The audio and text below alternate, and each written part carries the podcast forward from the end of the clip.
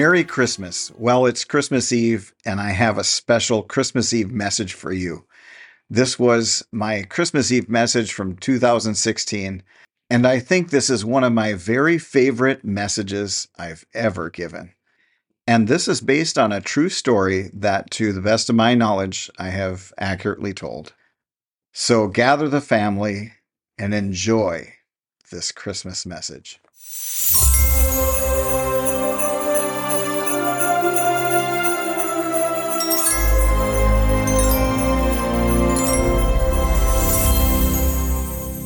I've titled this message In the Master's Hand. It is amazing to see how an artisan can take a rough block of wood and make it something beautiful. I really appreciate the work, talent, and practice that goes into woodworking, whether cabinetry or furniture or just art. People have learned to take a rough piece of wood or pieces of wood and turn them into something beautiful. Some people use that talent to make wonderful instruments. And I want to tell you a bit of a story about the history behind an instrument. The story starts with a man named Antonio Stradivari, who lived from the year 1644 to 1737.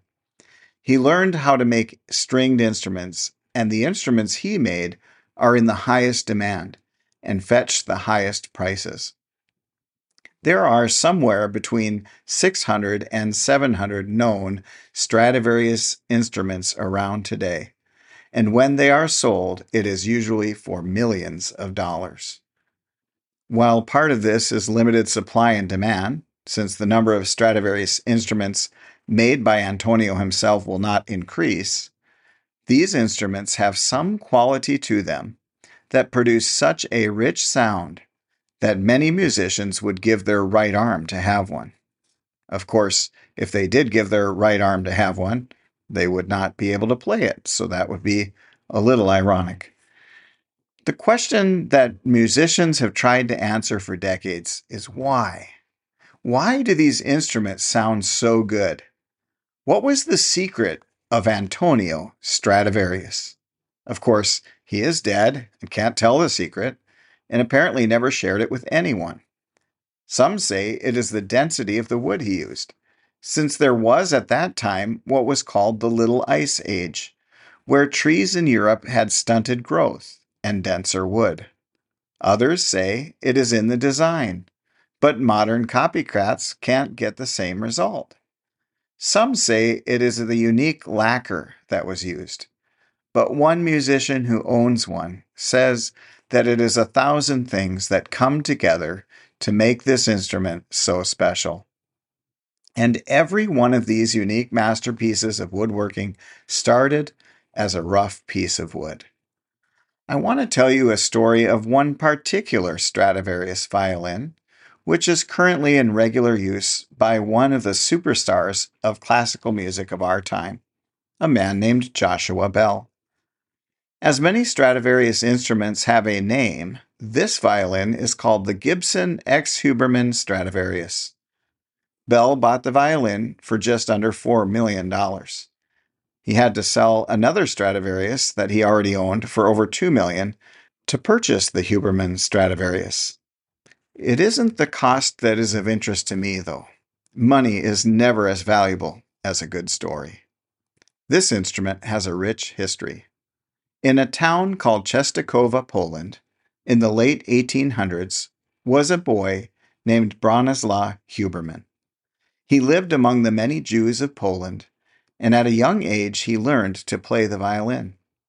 It was clear early on that he would become a virtuoso performer. A man gave a very precious gift indeed to young Huberman. It was a Stradivarius violin. When Huberman was just nine years old, his name reached the ears of the composer Johann Brahms, who had written a difficult piece called the Concerto for Violin.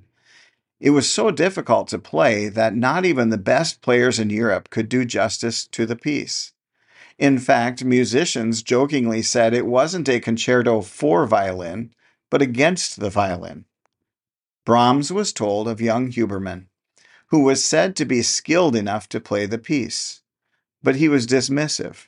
He didn't believe a nine year old could possibly play the piece, but he was talked into going to Poland to hear the boy.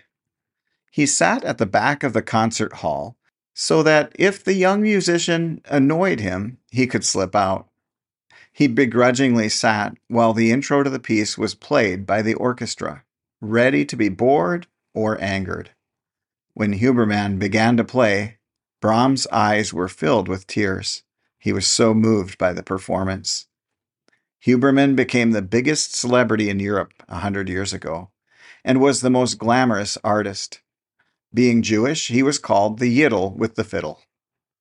Huberman put such emotion into his music that tears would stream down his face as he played. He was achieving every success in life a musician could want. And then came Adolf Hitler. Huberman's hometown in Poland was one of those places where the evil of the Nazis was fully realized. Tens of thousands of Jews from his community were killed or driven off, and the beautiful synagogue where he and his parents had worshipped was burned down by the Nazis. As throughout the history of the Jewish people, there was a sense of always being ready to move. And so one Jewish man said of the violin that it is such a Jewish instrument you can run away with it. You can't run away with a piano. Huberman was at the peak of popularity when Hitler was coming into power. He saw some of the writing on the wall about Hitler. As Hitler was rising, some bad signs were there for the Jewish people. Many who considered Germany their own country found themselves becoming second class citizens. And it could only get worse. Hitler ordered at one point that Jews could not be part of any kind of entertainment, including music. Huberman was concerned that these many musicians would soon be put to death in Germany and other occupied places of Europe, so he started using his influence to get some out. The way he did it was to start the Palestine Philharmonic. In this way, he was able to hire many Jewish musicians and get them out of danger. He also knew that the ones he chose would be saved, and the ones he could not hire would probably die. So he would audition them with his back to them, so that the decision would be based upon talent alone. He was always haunted by the knowledge that he played a part in picking who would live and die. Many of those he hired begged him to help their relatives as well, and he had compassion and brought many of them to Palestine as well. All told, he saved over 800 Jews by bringing them to Palestine. This was a very expensive undertaking, so he went to New York to have a concert to raise funds at Carnegie Hall. During the concert, he was using his second violin, and the Stradivarius was in his dressing room. And while he played, the violin was stolen. It would not be seen again for 50 years. The day after Christmas in 1936, the Palestine Philharmonic had their first concert. 3,000 tickets were printed, all of them sold quickly. The orchestra consisted of some of the best musicians in the world. The conductor of that first concert was the best conductor in the world at that time, Arturo Toscanini, who had left Italy after refusing to play for the fascist Mussolini. And between him and Huberman, this concert was a message to Hitler and the fascists that people would stand against them. By the way, the Palestine Philharmonic still exists today, although it is now known as the Israeli Philharmonic. But what happened to that violin? Well, after it was stolen, the man who had it was a musician who would play nightclubs and parties, and kept his secret hidden for many years. But as he sat in prison dying of cancer, he confessed about the origins of the instrument, and Lloyds of London, which had paid out an insurance policy years before, sold it at auction for $1.2 million. This was in the late 1980s. Eventually, it was sold, as I mentioned earlier, to Joshua Bell. And there is just a little bit more to this story. You see, Joshua Bell is Jewish as well, with roots connected to that old synagogue in Czestochowa, Poland, the one the Nazis burned down. But when the Berlin Wall came down and the Jewish people who had not been to their hometown since being driven out in World War II came back, upon the spot where that synagogue once stood, the Polish people had built a concert hall. And Joshua Bell, who now owns the Huberman Stradivarius, went to that concert hall. And in the same place as the young nine year old Huberman had played the most difficult concerto for violin for the great composer Brahms, Joshua Bell, who also had tears in his eyes while he played, performed the same composition on the same instrument over 100 years later. For some of the Jewish people who were still around and remembered the painful past of the war, this was a broken circle closed once again, and a reminder that in this world, light still overcomes darkness. And as Joshua Bell now tours the world, delighting audiences with his skill and love for music, as he plays the ex Huberman Stradivarius, I thought perhaps you would like to hear what it sounds like. So here's just a short clip of Joshua Bell performing Silent Night, accompanied by the Young People's Chorus of New York City. This Jewish musician playing his very Jewish instrument which has itself a very Jewish history, I think you will enjoy. I can only play a short clip because I don't want to violate copyright, but here it is.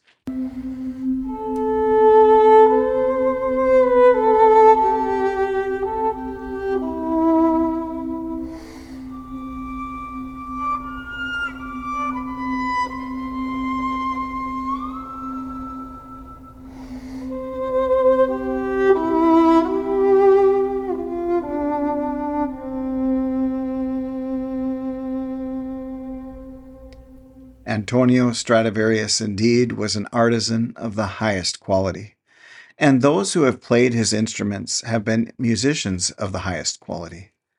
Many people can take a hunk of wood and do something with it, but few can make it a truly beautiful piece, as Stradivari did. And few can play it like Huberman did, and like Joshua Bell does today and few can direct the orchestra through the difficult music of Brahms and other great composers, as Toscanini did during that first concert of the Palestine Philharmonic on the day after Christmas in 1936. It is enough that any of these men were able to do one thing well, whether Stradivarius the artisan, or Huberman or Bell the violinists, or Toscanini the conductor, or Brahms the composer. But God Himself is perfect in all of these. He is the artisan who took the rough wood of the manger and made it the temporary holding place of the only perfect gift the world has ever received, and who also took the rough wood of the cross and made that one of the ugliest symbols ever known into a precious and beautiful symbol to those who understand its meaning. He is the musician who puts music into the hearts of people, and whose song of love stretches through eternity. And he is the conductor of the heavenly choir, and also the composer, who has not only written the perfect score, but also assembled the orchestra and the players who would be part of his perfect symphony of love, which in this season we reflect on, giving thanks and hopefully sharing his love. He is also the rescuer who snatches those he saves from certain death. Imagine if Stradivarius had looked at the hunk of wood that was to become the Huberman violin and rejected it because it was too rough. No, he saw the potential and carefully crafted it into a masterpiece. Imagine if that masterpiece had never found its way into the hands of the virtuoso performer Huberman and later Joshua Bell. Imagine if Brahms had never written his many masterpieces, which that instrument played to bring peace and joy to so many through the power of the music. Imagine Toscanini had thought of his safety first and played propaganda music for Mussolini instead of going to Palestine to direct the Philharmonic there. We can be thankful that each character in this story played their part. God has written his story, but it is still being played out. And each of us has a part in his story, for good or for bad. We may think of ourselves like that rough piece of wood. The master artisan sees what we will become, but we may be too short sighted to see for ourselves. We may think we are too rough to be shaped into anything beautiful, much less useful. But Stradivari did not look at that hunk of wood as it was, but at what its potential was. And God wants us to see that He is the master artisan who can see perfectly into the future and knows what a masterpiece each of us can become. The blocks of wood that Stradivarius fashioned into the ex Huberman violin did not have a choice. They were at the mercy of the hands of the master. But God does give us a choice. He gives us the choice to believe in Him he gives us the choice to allow Him to chisel away those rough places and make us into something beautiful. The way He has chosen to do this is through those two symbols, both made of rough wood, both seemingly unfit for any use of a higher nature the manger and the cross. The manger, where in humility the principal of the symphony of love would first appear as a helpless baby. He was so humble that he allowed other humble people to have starring roles in this, the first act. Mary, who bore what appeared to be a shame, being pregnant, though not yet married.